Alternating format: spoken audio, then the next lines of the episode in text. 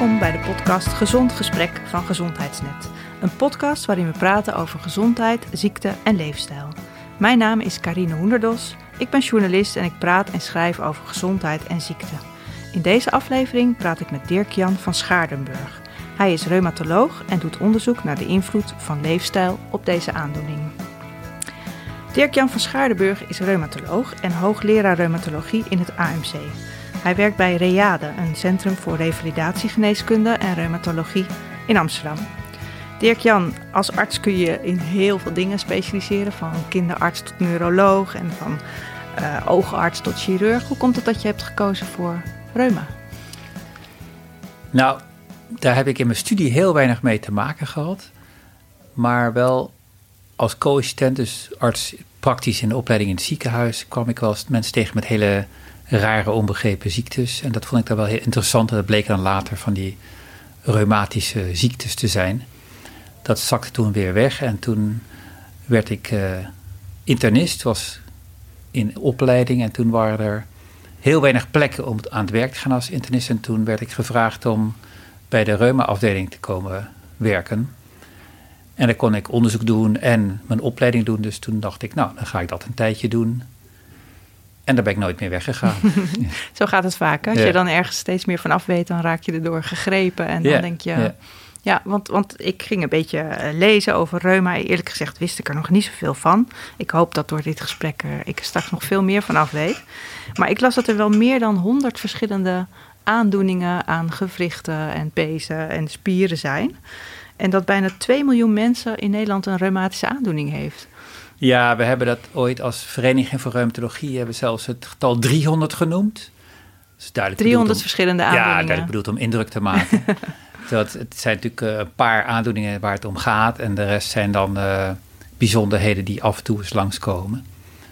Maar uh, ook het aantal mensen wat reuma heeft, wordt in het kader van fondsenwerving dan altijd enorm opgeblazen. Oh, dus het zijn er minder dan 2 miljoen? Nou ja, het is, hangt vanaf hoe, hoe je het bekijkt. Uh, mijn opleider die zei ook, uh, de definitie van reuma is alles wat binnen een kilometer van het gewricht pijn doet. dat is een reuma. Maar dus als je heel nauw kijkt naar specifieke ontstekingsziektes met, waar de gewrichten aan meedoen, met kenmerken van uh, afwijkend immuunsysteem, dan zijn dat er minder dan. Dan kom je op een paar honderdduizend hooguit. Ja. Oké. Maar goed. Neemt niet weg, dat is toch een hele flinke groep uh, mensen die, die daar last uh, van hebben. En je, je noemde net al uh, het immuunsysteem. Heeft, heb, heeft reuma een relatie met het immuunsysteem? Nou, je hebt dus een aantal ziektes zoals reumatoïde artritis en de ziekte van Bechterew, die, waar je heel specifiek kan zien dat het immuunsysteem meedoet. Of SLE van die systeemziektes heet dat, waar het hele lichaam uh, meedoet. Dan zie je vaak auto-antistoffen, dus antistoffen gericht tegen onderdelen van het eigen lichaam. En dan noemen we dat een auto-immuunziekte. Auto is zelf en immuunziekte is ja, dus tegen dus jezelf. Dat je uh, iets doet tegen je eigen lichaam ja. gericht. Uh, maar het is meer een kwestie van afspraak. De vraag is of die ziektes nou werkelijk zo heel anders zijn dan bijvoorbeeld als je kijkt naar hart- en vaatziekten. Uh, met, met uh, kransslagadervernauwingen, dan mm -hmm. is ook in die kransslagaders die verdikt zijn of die vernauwd zijn, daar is ontsteking gaande. Ja. En dat ontstekingsproces heeft heel veel kenmerken die hetzelfde zijn als wat in een reumatisch gewricht gebeurt. Ja. En daar zijn niet zo vaak, of soms, antistoffen bij betrokken, maar in ieder geval veel minder. En dat heet dan een heel ander soort ziekte, maar de vraag is uh, hoe anders dat nou werkelijk is. Ja. De basis zijn dus steeds die kleine ontstekingen, die dan soms groot kunnen worden als het. Uh, ja, en, en de, de, gerichtheid op bepaalde organen, die natuurlijk heel erg van belang zijn voor hoe ziet zo'n ziekte eruit en wat voor verschijnselen heb je er mee en, en wat ga je eraan doen. Dat, dat verschilt natuurlijk heel erg. Ja. En daardoor heb je al die verschillende specialismen ook gekregen. Ja. Maar de basis van heel veel ziektes waar we tegenwoordig mee te maken hebben, is, uh, is dezelfde van een, een soort doorgaande lichte ontsteking in het lichaam die je niet zo voelt. En op een gegeven moment krijg je verschijnselen die dan leiden tot een diagnose. Maar ja, eh, de relatie met die onderliggende ontsteking en met de leefstijl wordt dan vaak niet meer gelegd. Hè? Nee, nee, dus Je zegt door, door de leefstijl ontstaan er eh, van die kleine ontstekingen die dan uiteindelijk kunnen zorgen voor of hart- en vaatziekten of diabetes volgens mij ook, diabetes type 2 of uh, in dit geval uh, reumatische aandoeningen. En ehm, ik vond ook dat, dat erfelijkheid eigenlijk maar een hele kleine factor is als het gaat om, om reuma. Of nou klein, 16% ongeveer.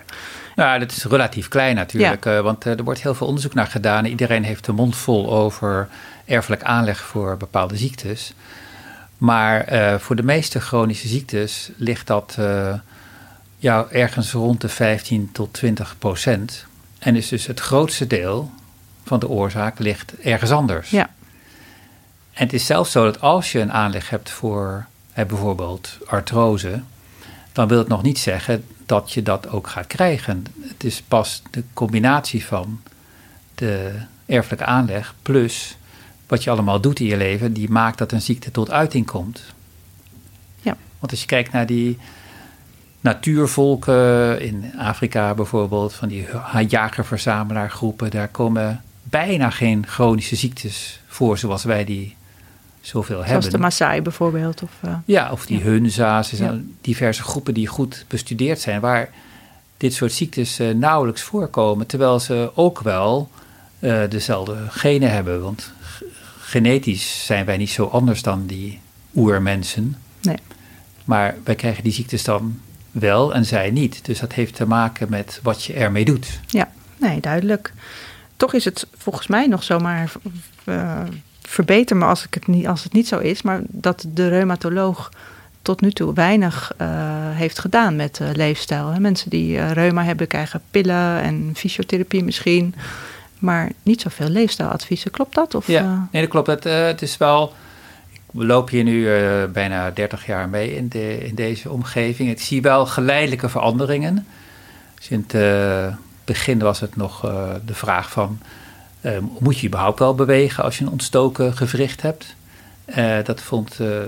toen ik kwam was dat de regel van dat doe je niet, want dan wordt, maak je het alleen maar erger. Mm -hmm.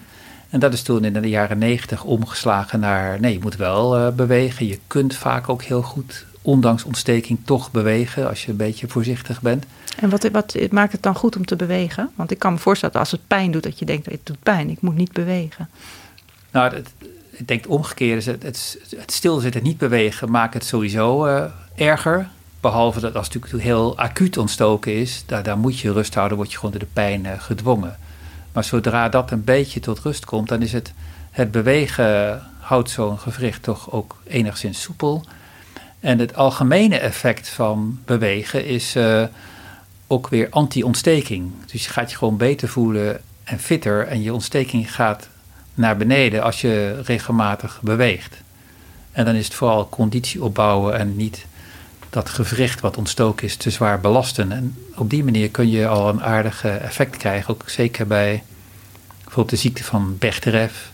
Die ontstekingen van de ruggenwervels. Daar is in de jaren negentig aangetoond dat zelfs heel intensief oefentherapie uh, een, een duidelijk verbeterend effect had. En toen hadden we nog niet die nieuwe dure geneesmiddelen die nu zo uh, in de belangstelling staan.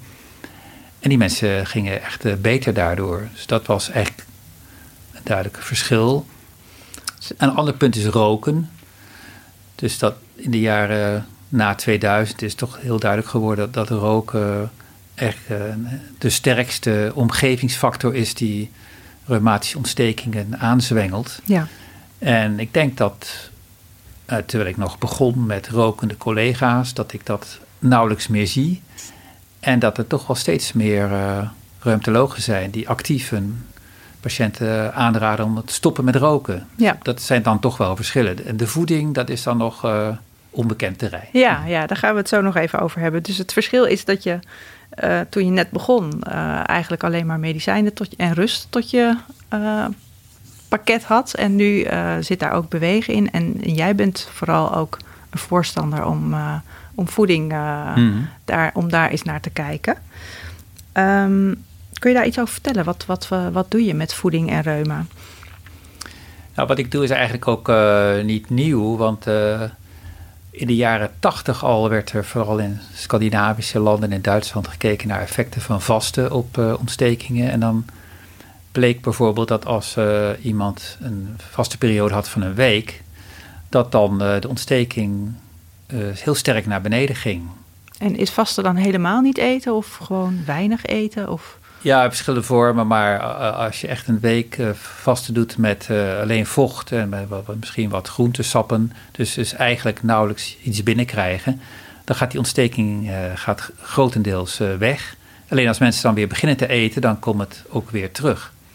Dus dat, ja, dat werd toen gezien als iets heel interessants, maar niet als praktisch uitvoerbaar, want je moet toch regelmatig eten om ja, in leven ook. te blijven. Ja. maar als begin van een omschakeling is het wel heel interessant. En vervolgens zijn er ook studies gedaan met vegetarische voeding, een jaar lang. En soms ook meer richting veganistisch, dus alleen plantaardig. En dat is uh, in ieder geval twee keer met een flinke groep een jaar lang gedaan, met een positieve uitkomst. Alleen dus was onderzoekspersonen net... kregen een jaar lang, uh, moesten een jaar lang vegetarisch eten en er werd gekeken of ze wel of niet meer uh, reumatische klachten hadden. Nou, dat waren mensen die hadden al actieve reumatoïde ja. artritis met veel gezwollen gewrichten. En dat werd dan in de loop van het jaar vergeleken met een groep die gewoon doorging zoals ze gewend waren. En dan bleek dat die groep die anders ging eten, in ieder geval duidelijk minder gezwollen gewrichten had. Ze hadden er nog wel, dus het was niet weg, mhm. maar het was eh, duidelijk minder. En in die tijd liepen er nog veel mensen rond met veel ontstoken gewrichten. Dat is nu wel sterk veranderd door de verbeterde medicatie. Uh, is echt de, ja, de helft van de mensen heeft geen ontstoken gewrichten meer. Misschien nog wel wat pijn en, en moeheid en dergelijke. Dus dat, dat is, daardoor zijn die effecten van uh, wat je nog meer kan doen, zijn een beetje overschaduwd. Ja, en, ja want is daardoor ook het onderzoek een beetje uh, ja, gedempt, is, zeg maar. Nou, ja, niet alleen daardoor. Want niemand uh, gaat geld stoppen in een, in een paprika. Nee. Die, Pillen kun je veel meer aan verdienen. Ja, ja. Daar, daar zit een heel systeem om dat je eerst iets uitvindt wat een bepaald proces in het lichaam blokkeert. En dan vraag je daar patent op aan. Dan doe je een paar hele dure proeven met duizenden mensen. En dan wordt er gezien dat dat inderdaad werkt. En dan mag je het voor heel veel geld mag je het uh, jarenlang verkopen als monopolist. Ja. Dat is natuurlijk heel aantrekkelijk. Het systeem is totaal niet uh, geschikt om uh, leefstijlaspecten mee te onderzoeken. En, bijna niemand wil daar geld aan geven. Nee, wat jammer hè? Ja, ook, ook de regering heeft daar heeft wel programma's voor. Maar vergeleken met wat je zou kunnen doen, is het, is het een heel klein bedrag wat daarvoor beschikbaar ja. is. Ja. En is het ook zo dat, dat patiënten minder gemotiveerd zijn omdat ze denken, nou ja, ik heb die medicijnen, dus dan dan voel ik niet zo de noodzaak om ook nog te gaan bewegen en stoppen met roken en uh, anders te gaan eten? Of? Dat effect kan het hebben. Als je, als je verder nergens uh, last van hebt, geen bijwerkingen hebt, dan kun je denken van, uh, nou het is, wel, het is wel prima zo en ik, ik heb geen behoefte om nog, nog iets meer te doen. Maar juist in het begin vragen mensen heel vaak, nou wat, wat kan ik nou zelf nog doen? Ja. En als je dan alleen maar kan zeggen van beweeg wat meer, stop met roken, dat uh, voelt toch wat onvolledig en onbevredigend. Ja. Dus het is fijn als er, als er nu meer uh, beschikbaar zou komen om die aandrang van mensen ook uh, te helpen. is natuurlijk heel goed als ze zelf wat willen doen. Ja, maar heb je ook het idee dat voeding echt nog een extra factor kan zijn? Dat de mensen zich dan nog beter gaan voelen? Of ja, durf je dat nog niet te zeggen? Omdat nou, onderzoek, op, op, basis van uh, persoonlijke ervaringen met uh, geselecteerde patiënten durf ik dat wel te zeggen. Ja. Dus ik ben, wel, ik ben wel overtuigd voor mezelf. Alleen dat is iets anders dan dat je het laat zien in een grote groep mensen. Dat het inderdaad zo kan werken bij mensen die niet van tevoren speciaal geselecteerd zijn op grote motivatie. Want zo gaat het in de, in de praktijk. Als je met dit soort dingen aan de gang gaat dan ben ik zelf ook vaak niet degene die ermee komt. Maar de patiënt zegt van nou, uh, die pillen, dat zie ik helemaal niet zitten. Uh, laten we even, of laat ik even wat anders gaan doen. Ik ga wat uitzoeken en ik kom het u wel vertellen. En die mensen die, die zijn zo uh, zelf actief in de weer met hun gezondheid. Ja. En hebben soms fantastische resultaten. En dan Nou, komen vertel. ze Dat mij ik dan vertellen wel van, horen, ja. hoe, hoe werkt Dus zo heb ik ook veel dingen geleerd. Door, door gewoon te luisteren, wat, wat doen mensen. Ja. En ehm, Maar heb je een voorbeeld van eh, hoe dat dan werkt? nou, eh, die dan bijvoorbeeld ook met de voeding eh, aan de slag gaan. En dan zien dat, dat ze geen verzadigde vetten moeten eten. Dus dat daar, alleen daardoor al richting plantaardige voeding gaan. Die zien dat het eten van suiker en witmeel leidt tot ontstekingen. Die dat al, al weglaten. En kunnen op basis daarvan grote effecten bereiken soms. Waarbij ze dan ook vertellen, ja, als ik dan een keer eh, in het zonnetje buiten een ijsje ga eten, dan kan het zijn dat ik de dag daarna opeens weer veel meer pijn heb. Of twee dagen Oh, daarna. zo direct is die relatie dan. eh, Nou, bij sommige mensen is die relatie heel duidelijk. En dat motiveert ze natuurlijk enorm Ja. om eh, vast te houden aan het patroon wat, wat hun wel goed doet. Ja. ja. En zie je ook dat mensen die anders gaan eten dan bijvoorbeeld ook minder moe zijn? Ik bedoel, is er ook nog een mooie bijvangst van, van Zeker. anders gaan eten? Ja, soms is het alleen maar meer energie. En niet zozeer dat de gewrichten veel, veel beter gaan. Nou ja, noem het maar alleen maar. Het is toch best een mooie... Zeker. Dat is, wat- Ja. ja. dat is ook een van de dingen die vaak overblijven als mensen heel goed reageren op medicijnen. Is dat de ontstekingen weggaan en de gewrichten zijn bruikbaar. Maar ze hebben een soort lamlendige moeheid, terwijl ze niks gedaan hebben. Die niet te vergelijken is met de moeheid die normaal is als je een lange wandeling hebt gemaakt. En dat vinden mensen dan vaak natuurlijk enorm belemmerend. Ja, En dat kan zeker eh, opknappen ook. eh. oké. Kun je iets vertellen? Want je gaat een onderzoek doen, heb ik begrepen, naar eh, Mhm. mensen met welke aandoening precies? We hebben eigenlijk twee aandoeningen uitgezocht. Dus Ja. eh gewrichtsreuma, dus reumatoïde artritis. En mensen met een verhoogd risico daarop. Dus een aantal mensen... We hebben een groep mensen die we volgen met bepaalde kenmerken... waardoor ze hoog risico hebben dat ze het in de komende 1, 2 jaar gaan krijgen. Die kunnen ook meedoen. Wat zijn dat dan voor kenmerken? Nou, eh, dat je antistoffen Oh, die bij oké. reuma horen in je bloed hebt. En wat gewrichtsklachten. En de andere ziekte is eh artrose, dus gewrichtsslijtage. Maar dan in combinatie met eh metabool syndroom. En dat is dan dat je een aantal kenmerken hebt die wijzen op zo'n lage graad ontsteking. Dat ze dingen zoals hoge bloeddruk en eh, overgewicht. En Vooral rond de buik. Gestoorde bloedvetten, Ja. vooral rond de buik, veel vet. En die mensen maken ontsteking, weten we. Hebben meer kans op diabetes en hart- en vaatziekten. Eh, en die, die groep, En dus ook op artrose. ja, die hebben al artrose. Oh, en die artrose artrose, ja. wordt daardoor erger. Ja. En we willen laten zien dat je daardoor die artrose ook eh, kan verbeteren. Dat Ja. de, de pijn en de stijfheid eh, beter weggaan en dat ze meer energie hebben. Oké, Ja. dus die, die twee groepen ga je in het onderzoek eh, stoppen. En komt er ook een controlegroep? Ja, dat zijn ze zelf. Dus eh, mensen die Oh. meedoen, die weten dat ze de kans hebben dat ze dan niet in zo'n groep mogen. Maar dat is voor vier maanden lang. Dus Gedurende vier maanden vergelijken we dat we een intensieve interventie doen op leefstijlgebied. Met eh, anders eten, dus plantaardig eten en meer bewegen. En eh, stressmanagement, dus stress eh, verminderen actief. In groepen gaat dat één keer per week. En na vier maanden mogen de mensen die dus dat niet kregen, die krijgen het dan alsnog. Dus die mogen achteraf Oké, nog eh, dat en dan die programma groep die dat al deed, die gaat dan eh, als controlegroep. eh, Nee, de, de vergelijking is alleen de eerste vier maanden, Ja. tussen wel of niet. Maar de jaar daarna gebruiken om te kijken, als je bepaalde effecten hebt bereikt, of je die ook kan vasthouden met een minder intensieve aansporing, doordat dat die groepen die komen niet meer bij elkaar. Ze krijgen nog wel wat tips en, en komen eens in het half jaar nog bij elkaar. We willen zien of het mensen lukt om dat vast te houden. Ja. En of ze hun medicijnen dan misschien ook kunnen verminderen. En dat geldt dan voor beide groepen. En wanneer wil je gaan starten met, deze, met dit onderzoek? Nou, al heel lang, maar eh, we zijn Je bent al heel lang aan nu bezig met de be- voorbereiding. lang bezig met de voorbereiding. Maar we hebben nu net eh, vorige week eh, goedkeuring gekregen van de ethische commissie. Dat dat allemaal beoordeelt of het allemaal eh, klopt met eh, de privacy en de patiëntenrechten en dergelijke. Dus dat is nu eh, goedgekeurd. Dus alle informatie komt nu op de website van reale.nl te staan. En daar kunnen mensen dat dan lezen en zichzelf ook eh, aanmelden dat aanmelden. ze interesse hebben.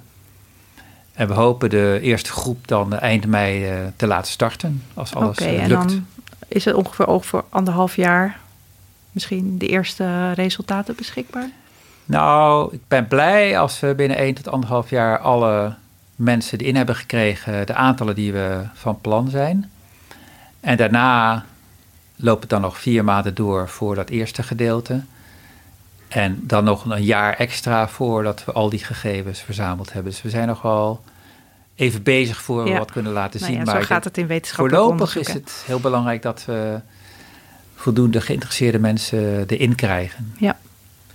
En ik heb jou een paar keer het woord plantaardige voeding eh, heb je gebruikt. En eh, ik denk, voor mijn achtergrond is diëtist, dus ik, ik raak meteen getriggerd van wa- wa- waarom plantaardige voeding en wat ga je ze precies voorschrijven, deze, deze mensen?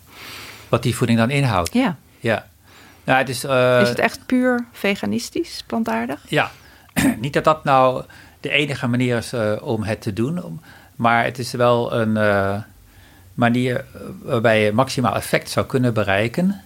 En dat is, we hebben een bepaalde beperkte periode van vier maanden waarin we tot dat maximum effect eh, willen zien te komen. Dus het moet van meet af aan eh, meteen raak zijn. Ja. En als dat inderdaad heel goed gaat en mensen gaan heel goed, dan kunnen ze daarna natuurlijk wel een beetje andere dingen gaan doen. Waardoor ze het niet meer zo eh, exact te doen en zou het waarschijnlijk ook eh, goed Kunnen ze eens blijven een eitje eten of een glas melk? eh, Ja, drinken precies. of, dat, eh, dat soort dingen zouden dan eh, weer kunnen. Maar om het maximaal eruit te halen, willen we dat dan eh, alles wat we denken te weten over hoe, hoe voeding werkt, dat we dat eh, toepassen. En, wa- en wat is de reden dat ze bijvoorbeeld, ja, wat is de reden dat je een plantaardig, plantaardige voeding gaat voorschrijven? Hoe, Nou, als je terug, terugkijkt eh, naar eh, hoe de mensen in elkaar staken een paar miljoen jaar geleden. En toen ze nog veel meer bewogen en over de steppen renden. Toen eh, waren we ten eerste waarschijnlijk veel gezonder. Maar toen hadden we ook een vrijwel alleen plantaardig menu. Met af en toe wat vlees of vis als er wat werd gevangen. Mhm. En eh, ondertussen zijn we genetisch gezien niet zoveel veranderd, maar onze gewoontes wel. Dus, dus we denken dat we door dit te doen dichterbij komen wat eh, het lichaam eigenlijk eh, nodig heeft om in eh, balans te zijn. Dus vooral plantaardig met heel veel vezels erin. Vezels geven een goed verzadigd gevoel, waardoor je niet snel overeet en, en aankomt. En in die vezels, ook al neem je ze niet op, dan weet tegenwoordig toch dat, dat de bacteriën in je darm uit die vezels kleine vetzuren maken die heel sterk ontstekingsremmend zijn. En bovendien het afweersysteem rustiger maken. Dus de ontstekingsdempende afweercellen worden daar ook eh, gestimuleerd door. Dus dat is een belangrijk aspect ervan. En die vezels haal je dan uit eh, granen en fruit en groenten en eh, want peulvruchten? granen zijn alleen in de volkoren vorm dan. Dus het gaat niet alleen om plantaardig, maar ook om onbewerkt en volwaardig. Dus geen witmeel meer, geen witbrood, alles volkoren. Geen suiker? Geen suiker ook, dus ook een geraffineerde koolhydraat. Want eh, die hebben ook allerlei, naast dat ze geen vezels bevatten en dus niet die gunstige effecten van vezels kunnen teweegbrengen, trekken ze ook het lichaam, trekken ze mineralen uit die eh, ontstekingswerend zijn. Maar ook geven die snel opneembare suikers geven pieken in de bloedsuiker. En dat geeft elke keer een uitstoot van insuline en nog andere groeifactoren, zoals dat heet. En dus elke keer is dat een extra zwengel voor ontsteking in het lichaam. Ja. Terwijl als het lichaam heel rustige bloedsuikerstijgingen krijgt door bijvoorbeeld Door die vezels? vezels te ja. eten, dan gebeurt dat veel minder. En is het dan ook een optie om te zeggen, we geven juist minder koolhydraten? Of, is het, eh, of vind je dat... Nou, ik denk dat koolhydraten een belangrijk onderdeel zijn van, van het dieet. Zeker ook eh, door die vezels. Dus eh, volkoren, het gaat juist om de vorm van de koolhydraten. Niet dat de koolhydraten eruit gaan. Want als je alleen maar van vet en eiwit zou moeten leven, dan had je ook, ook weer, kreeg je daar weer andere weer problemen. Nee, ik vraag door. het omdat bij eh, diabetes type 2 juist wel heel vaak het koolhydraatbeperkt eh, dieet wordt voorgeschreven. En soms zelfs ketogeen, dus echt Ja. een dieet waar, waar bijna alleen maar vet in zit. En daar doen mensen het dan ook heel goed op. Voor een tijdje, hè?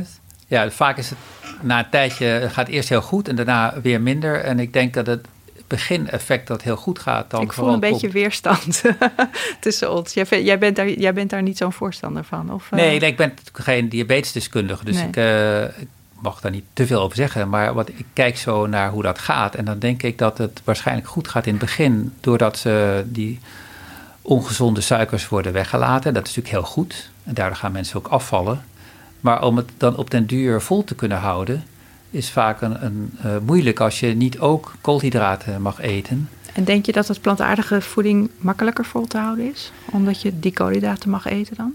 Ja, ik denk als je op de lange duur een, een basis hebt van plantaardige voeding met volkoren koolhydraten en af en toe een beetje dierlijke producten neemt, dat dat uh, veel beter vol te houden is. Er zijn ook wel ja. uh, studies van langetermijn gebruik die dat laten zien. Ja. En is dit nou de eerste Nederlandse studie van een reumatoloog met voeding? Of, uh... Er zijn wel pogingen geweest eerder, maar uh, niet, niet, op de manier waarop, waarop wij het nu doen. Er is bijvoorbeeld in mijn eigen instituut in Reade is vroeger gekeken naar voedselallergie. Ja. Of uh, dat de oorzaak kon zijn van reuma. Met eliminatiediëten zelfs. Dat betekent mensen teruggingen op een heel bazaal dieet en dan werd regelmatig wat toegevoegd om te kijken of mensen daarop reageerden met bijvoorbeeld meer pijn en ontsteking. Het is een hele ja, intensieve manier om uit te zoeken hoe je reageert op bepaalde stoffen. En toen bleek dat ook maar 5%, dus 1 op de 20 mensen daar echt een aanwijsbare allergie hadden. Ja. Dus die richting van zoeken naar de verstorende factor in de zin van één soort uh, voedingsmiddel dat is een beetje verlaten. De laatste jaar gaat het meer om het totale patroon. Ja, dat geldt eigenlijk voor bijna alle ziektes. Hè? Dat, het, dat mensen gelukkig veel meer kijken naar het geheel in plaats van uh, zoeken naar is het misschien dit supplement of ja. dat uh, stofje. Ja. Nog even over dat alleen uh, vet en, en, eiwit eten. Het probleem natuurlijk als je veel eiwitten eet en ook van, van dierlijke oorsprong, is dat dat is de bron van verzadigd vet. mensen die veel verzadigde vetten binnenkrijgen hebben ook daardoor ook uh, een toegenomen ontstekingsneiging. En dat is ook iets wat we willen weghalen, in ieder geval in die periode van vier maanden. Dat ze niet op die manier nog een ontstekingsprikkel krijgen. Ja, dus vooral uh, onverzadigde vetten. En um, we hebben hier in de studio uh, Jonne. Dat is, uh, Jonne is uh, onze producer en hij heeft de ziekte van Bechterew. En ik denk niet dat hij mee gaat doen aan die studie. Misschien wel, maar misschien ook niet. Nee, want hij valt niet binnen de, binnen nee, de categorie. niet in de categorie deze keer. Nee. Misschien de volgende keer. maar stel dat er iemand is, ehm, zoals Jonne of iemand anders die luistert en die denkt... oh, maar wacht eens even, ik kan met voeding dus wel iets doen. wat, wat zou je dan adviseren? Die Nou, plantaardige voeding? Ja, het grappige is dat bij al die chronische ziektes is het recept eigenlijk min of meer hetzelfde. Want uh, al die chronische ziektes die we nu kennen, hebben uh, toch voor een groot deel dezelfde basis.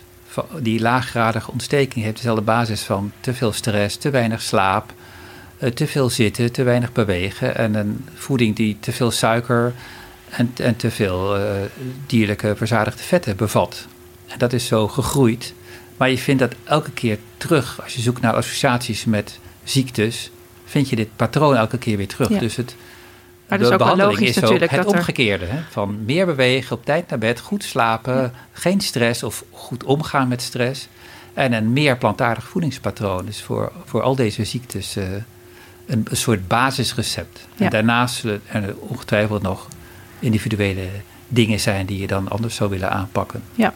Maar nu eerst woord van onze sponsor. Slikt u vaak pijnstillers voor uw reumatische klachten? Zou u deze klachten graag natuurlijk verlichten? Atrosan-tabletten van Avogel helpen bij milde gewrichtspijn en reumatische pijn, zoals door artrose en artritis. Het is een natuurlijke pijnstiller op basis van Harpagofitum. In Duitsland en Zwitserland wordt het al veel gebruikt om reumatische pijn te verminderen. Reumatische klachten? Atrosan-tabletten. Avogel helpt. Traditioneel kruidengeneesmiddel. Lees voortkoper de aanwijzingen op de verpakking. En dan nu verder met de podcast. Misschien nog wel leuk om even op, dat, op die stress en die ontspanning uh, in te gaan. Want wat, uh, hoe, hoe kan het dat stress zorgt voor meer klachten? Hoe werkt dat? Via het zenuwstelsel. Dus het uh, zenuwstelsel en het immuunsysteem zijn heel nauw verbonden. Bijvoorbeeld, een voorbeeldje is dat nervus vagus is zo een van die hersenzenuwen. Die loopt vanuit de hersen naar uh, de spijsverteringsorganen, naar, naar, de maag, maar ook naar de milt.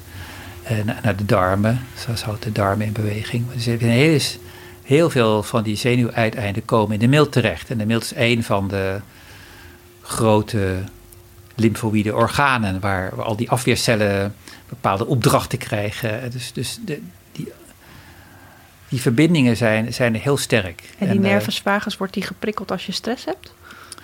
Ja, dus uh, je hebt uh, die nervus vagus onderdeel van het onbewuste zenuwstelsel. En daar is een evenwicht tussen uh, sympathisch en parasympathisch, heet dat. Maar als daar dus iets niet goed gaat en je hebt een, een voortdurende stressreactie die wordt doorgegeven aan het lichaam, dan staat het lichaam eigenlijk voortdurend onder druk en kan dan uh, verschijnselen gaan produceren. Dat, een daarvan uh, kan ontsteking zijn. Ja. En uh, nou, dus het is belangrijk om daarop te letten. En hoe gaan jullie dat met jullie proefpersonen dan doen? Hoe gaan zij leren om om te gaan met stress? We gaan ze ontspanningsoefeningen geven. We gaan ze te beginnen bewust maken van die effecten die er zijn. Dus een beetje uitleggen hoe het zit beetje theorie, maar niet, niet te veel. Want de echte verandering komt pas door het beleven. Dus door het beleven van uh, ontspanningsoefeningen kun je ook wel wat effecten gaan voelen in je lichaam. En heel sterk daaraan gerelateerd is hoe goed je slaapt. Dus uh, aan de slaapkwaliteit uh, wordt specifiek aandacht besteed. En dan krijgen mensen ook oefeningen mee of dingen om op te letten. En, Wat zijn bijvoorbeeld dingen om op te letten? Dat je niet je beeldscherm ja, tot geen, één minuut geen beeldscherm uh, s'avonds laat en ook uh, geen geel licht. dus je moet het, het licht veranderen op je beeldscherm in de, in de avond. Maar überhaupt s'avonds beeldscherm kijken zou minder moeten. En, geen, geen opwindende dingen voor je gaat slapen. Nog een, een rondje lopen buiten. En, ja, nou ja.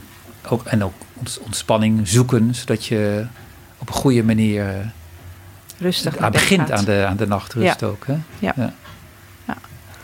Dus eh, eigenlijk wordt op alle fronten wordt er straks in je onderzoek uh, erop in, uh, op deze mensen Zeg maar. Ja, we proberen eigenlijk alles, alles te zoeken waar je een effect van zou kunnen krijgen wat niet met medicatie te maken heeft. Ja. We zeggen ook, ja, stoppen met roken bijvoorbeeld, is een voorwaarde om mee te mogen doen. Ja. Dus moeilijk om zo'n programma te bouwen hierin.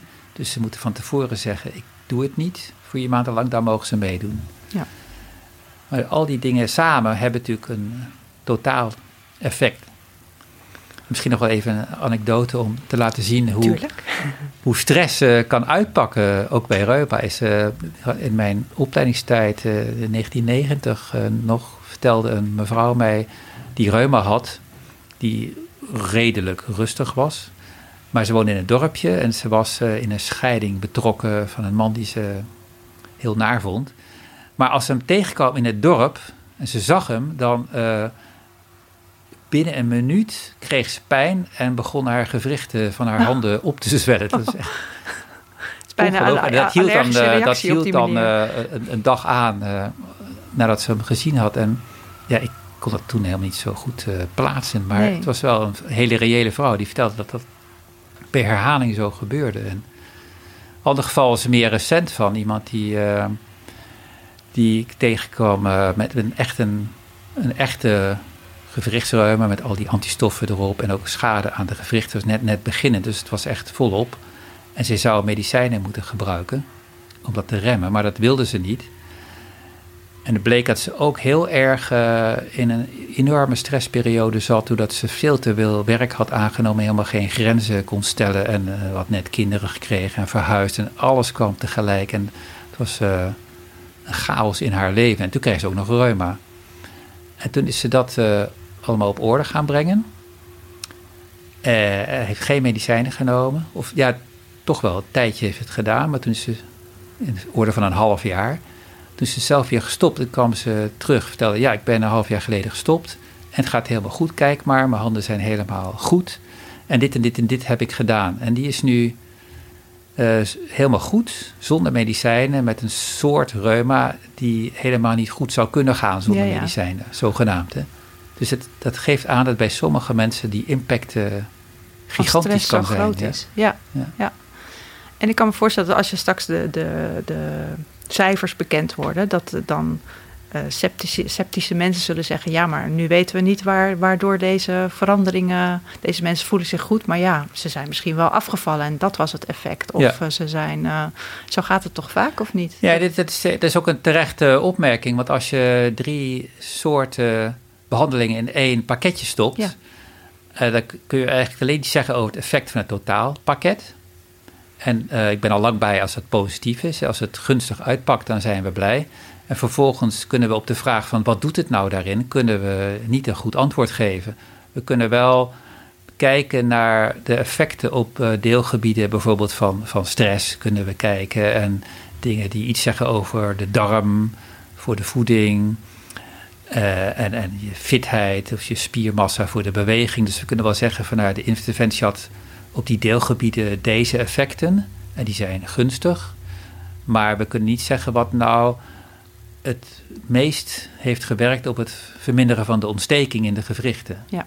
Maar dat is ook niet erg, dat, want dat kun je dan, als je daarna een vervolgonderzoek doet, kun je nog daarop inzoomen en uh, ja, maar als dat nodig is, want misschien is het juist wel het geheel wat de oplossing maakt.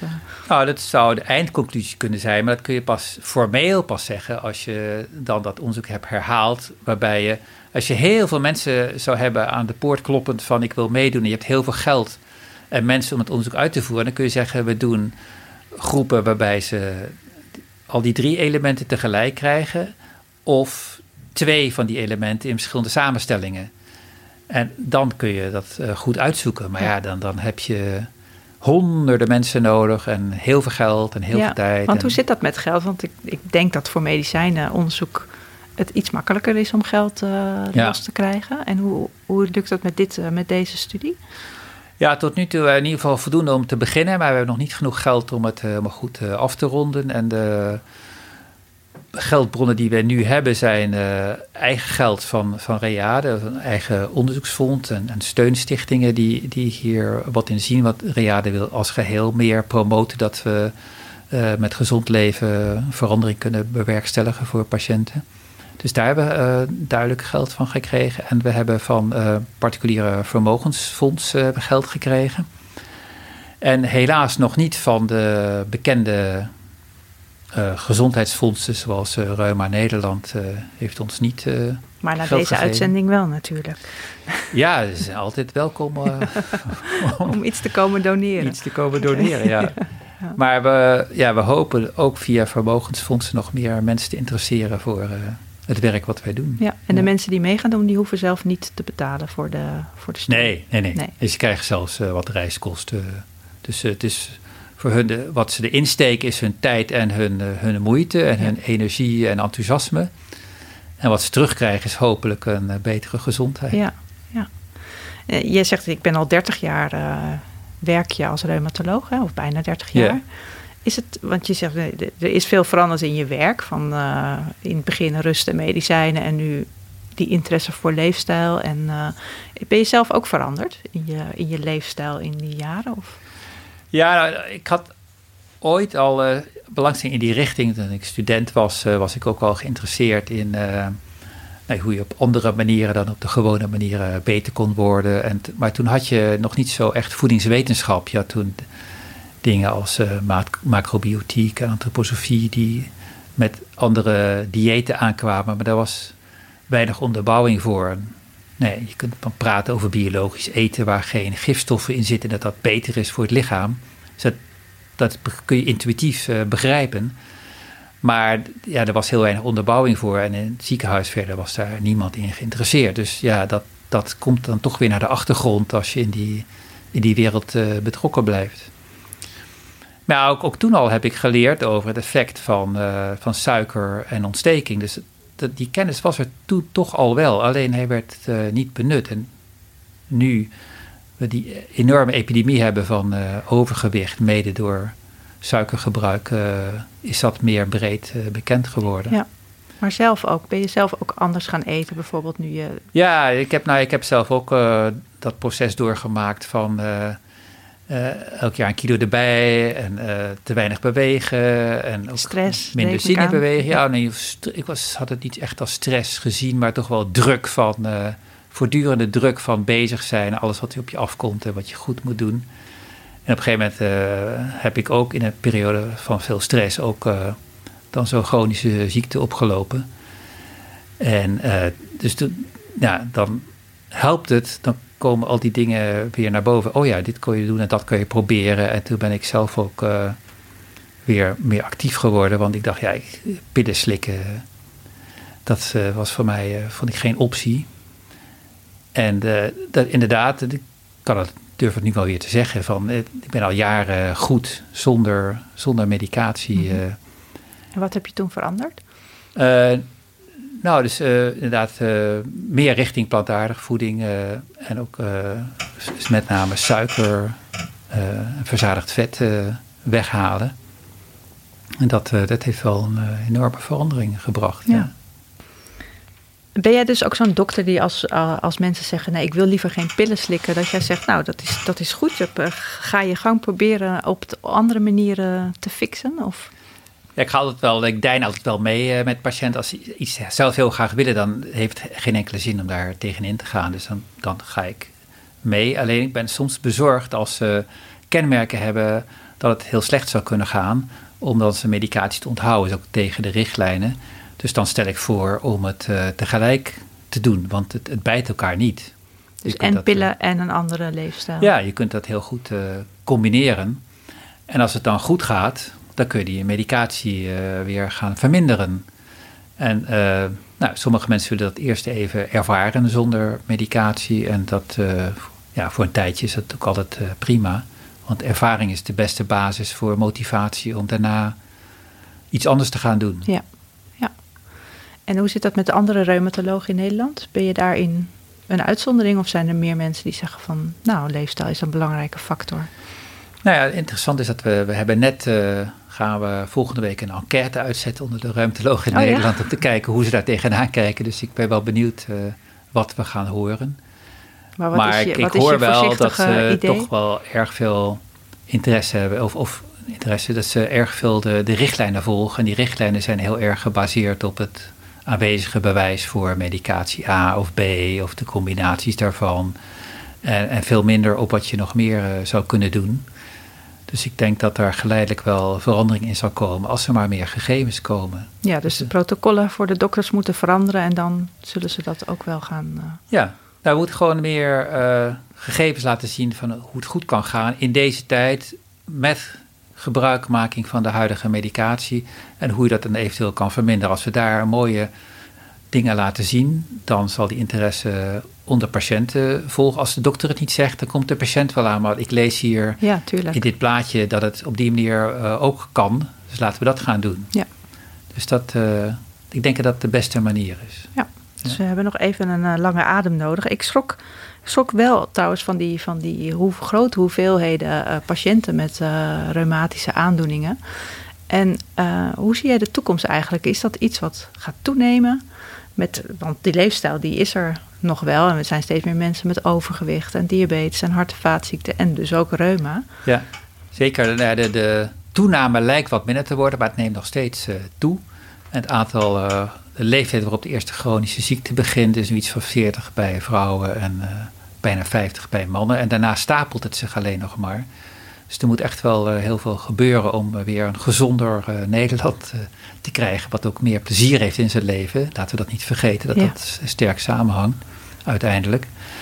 En um, ja, dus die obesitas, overgewicht-epidemie heeft wel geholpen, denk ik, om dit onderwerp meer in het bewustzijn te brengen van, van veel mensen. Ja. Het, het, moet eerst goed misgaan voor je ziet dat het uh, niet goed is. En er zijn veel meer mensen nu die nadenken over uh, hoe, het, hoe het anders zou kunnen. En dat, uh, nou ja, dat, dat geeft hoop. Ja. Maar het, ja, als je bijvoorbeeld kijkt naar artrose, de meest voorkomende gewrichtsaandoening, die is te maken heeft aan de ene kant met ongelukken met de gewrichten ooit, maar aan de andere kant met leefstijl en overgewicht ja, dat, dat, dat leidt tot een gigantische hoeveelheid uh, heup- en knieoperaties. Uh, en ja, het zou wel heel prettig zijn als we dat weer zouden kunnen omdraaien. Ja, ja. nou laten we dat hopen voor, uh, voor de toekomst. En ook bij reumatoïde artritis zie je dat, dat die aantallen weer toenemen. Dat heeft nou, in ieder geval voor de helft te maken met, met de toename van obesitas, van overgewicht, dat dat nu weer, weer stijgt. Ja. Dus ook daar kunnen we wat doen. Ja. Dus het is, eh, de situatie is zo dat het, eh, de situatie is best ernstig, maar je ziet wel mogelijkheden om het voor de toekomst, eh, als er echt iets verandert, dat het dan beter wordt. Ja. Ja. Ik ben ook wel blij met die eh, nieuwe medicatie. Dat je mensen die echt eh, heel erg in de problemen zitten, die kunnen bijna altijd eh, helpen. Maar door deze dingen samen te voegen, kunnen we ook de, de bijwerkingen van medicatie die toch vaak zijn in de zin van vermoeidheid of misselijkheid, kunnen we dan terugdringen en zo in combinatie toch tot een aangenamer leven komen Ja. voor deze mensen. Nou, goed. Dirk-Jan, stel dat mensen na het luisteren van deze uitzending eh, denken... ik wil meedoen aan dat, eh, aan dat onderzoek. Hoe, eh, hoe kunnen ze dat doen? Nou, ze kunnen zich aanmelden via onze website reade.nl, dat is R-E-A-D-E.nl. Dan kunnen ze, moeten ze even zoeken, maar ze kunnen ook reade.nl slash plants for joints, dat is Engels. P-L-A-N-T-S F-O-R-J-O-I-N-T-S, plants for joy. Dan kom je direct op de pagina die alle informatie geeft over het onderzoek. En dan kun je daar je e-mail achterlaten en word je teruggemaild. Het is wel zo dat het programma in die vier maanden is vrij intensief met bijna wekelijks een groepsbijeenkomst. Dus mensen moeten wel een beetje in de buurt van Amsterdam wonen om dat eh, te kunnen volhouden. Want die eh, gesprekken zijn in Amsterdam. Ja, die groepen vinden plaats eh, in Amsterdam. En eh moeten ze reuma hebben, gewrichtsreuma met enige ziekteactiviteit. Of ze moeten artrose hebben dan met dat metabool syndroom. Dus overgewicht, hoge bloeddruk, eh, iets van gestoorde bloedvetten, dat moet daar aanwezig zijn. Maar goed, dat gaan we ook allemaal doornemen als mensen interesse hebben of dat Ja, en ze moeten natuurlijk bereid zijn om vier maanden lang anders te gaan eten en anders te Ja. gaan leven. Ja, en het kunnen ze, wat het inhoudt, eh, wat er van ze gevraagd wordt, kunnen ze goed zien op eh, de website. En als ze dat gelezen hebben, denken van ja, dit, dit is iets voor mij. Dan kunnen ze het of zelf gaan doen, of ze kunnen ons benaderen van mag ik meedoen. En dan eh, krijg je de, de maximale ondersteuning in die groepen. En je wil natuurlijk dat zoveel mensen, mogelijk mensen meedoen. Ja, want uiteindelijk hebben we in totaal 170 mensen nodig uit die drie verschillende groepen. En dat zal best nog een klus worden. We willen dat eh, proberen in een jaar eh, bij elkaar te krijgen. En dat is nu eh, ja, de, grote uitdaging of dat gaat lukken. Dus mensen, ook die wat verder weg wonen, heel graag mee willen doen. Ja, die zijn gewoon heel welkom. Oké, Ja. nou goed om te horen. Ja. Dirk-Jan, dankjewel voor dit gesprek. Je luisterde naar Gezond Gesprek, een podcast van Gezondheidsnet, gepresenteerd door Carine Hoenderdos, met producer Jonne Serize. De tune is van de onvolprezen De Yearlings. Kijk voor meer informatie over reuma op www.gezondheidsnet.nl. Wil je reageren op deze uitzending? Via Twitter zijn we te bereiken, via Gezond Nieuws en Van Carine. Abonneer je vooral ook op iTunes en laat in ieder geval even een review achter, zodat andere mensen de podcast Gezond Gesprek straks ook kunnen vinden.